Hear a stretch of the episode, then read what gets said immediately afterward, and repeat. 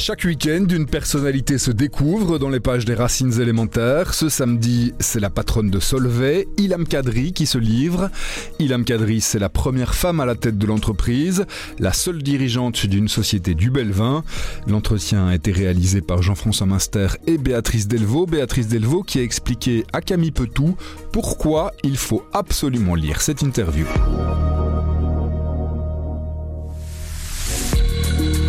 Les racines cette semaine donc, qui sont consacrées à Ilham Kadri. Ilham Kadri, euh, c'est la patronne de Solvay. Alors en soi, c'était déjà un personnage un peu exceptionnel parce que Solvay n'a pas connu de femme à sa tête. C'est la seule femme qui est patronne d'une entreprise euh, des 20 plus grandes entreprises belges qui sont cotées en bourse. Elle est aussi un cas dans le secteur euh, pour l'Europe. C'est comme ça qu'on l'a découverte en fait. Mais la deuxième chose, c'est comme les poupées russes, il y, a plein de, choses à l'extérieur d'Ilham Kadri, patronne. C'est une femme qui est née au Maroc. Ses parents sont divorcés très tôt. Sa mère est revenue en France. C'est sa grand-mère qui dit alors à ce moment-là, eh bien je vais ma petite fille. Sa grand-mère Fatima est illettrée, très pauvre. Ils sont dans une maison où il n'y a pas d'eau courante, euh, des toilettes turques à l'extérieur. Cette petite fille, elle va euh, surtout euh, lui donner de l'ambition et de l'émancipation. Parce que cette grand-mère au Maroc, qui est en fait femme de ménage, hein, elle va lui dire que l'éducation, c'est l'émancipation. Et elle dit d'ailleurs à sa petite fille Ilham, les filles au Maroc, elles ont deux portes de sortie.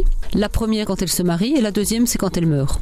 Trouve ta troisième porte. Ce parcours-là est très beau. Donc quand on est arrivé, donc Ilham Kadri nous a donné rendez rendez-vous dans le bâtiment d'Ernest Solvay, qui est le fondateur de Solvay, un très bel hôtel de maître au centre de Bruxelles. Et elle nous a donné rendez-vous là. Elle est venue avec la photo de sa grand-mère qu'elle nous a montrée. Elle a dit mais vous ne pourrez pas la publier parce que je veux encore protéger son image. Et la seule chose qu'on a pu photographier de sa grand-mère, c'est une des rares choses qui lui reste, une bague qu'elle a conservée et qu'on a pu photographier. Et elle a dit en fait qu'un jour sans doute elle montrerait sa photo, mais qu'elle voudrait en fait écrire l'histoire de cette grand-mère et que comme elle n'est pas une euh, elle s'était inscrite en fait à un stage d'écriture chez Gallimard. Dans ses exposés, euh, c'est une excellente communicatrice, une grande séductrice, beaucoup de charisme, très sympathique en public, comme ça, elle contrôle bien sa communication. Elle fait souvent appel à cette grand-mère pour expliquer que pour elle, qui est née pauvre, dans un endroit où il n'y a pas l'eau courante, le prix de l'eau, le respect de la nature est très important. Donc le discours durable de Solvay est très très bien porté par euh, Ilham Kadri. Alors l'interview a eu lieu à un moment donné très particulier. Bon d'abord, elle a refusé pendant longtemps de le faire parce qu'elle a beaucoup expliqué son histoire au début et que bon, voilà. La semaine, on avait prévu l'entretien. La RTBF, l'émission Investigation,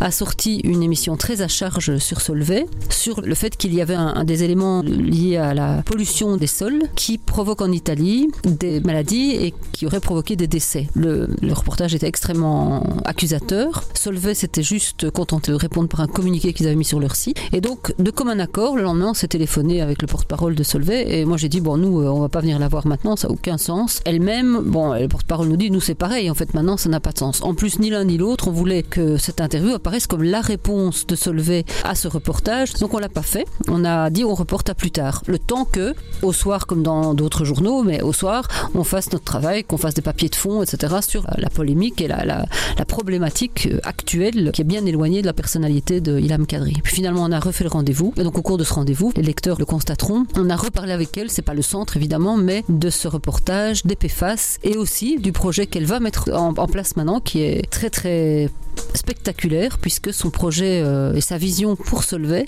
consiste à scinder en deux ce qu'elle appelle la cathédrale fondée par Ernest Solvay et elle nous expliquera en gros un peu pourquoi elle le fait.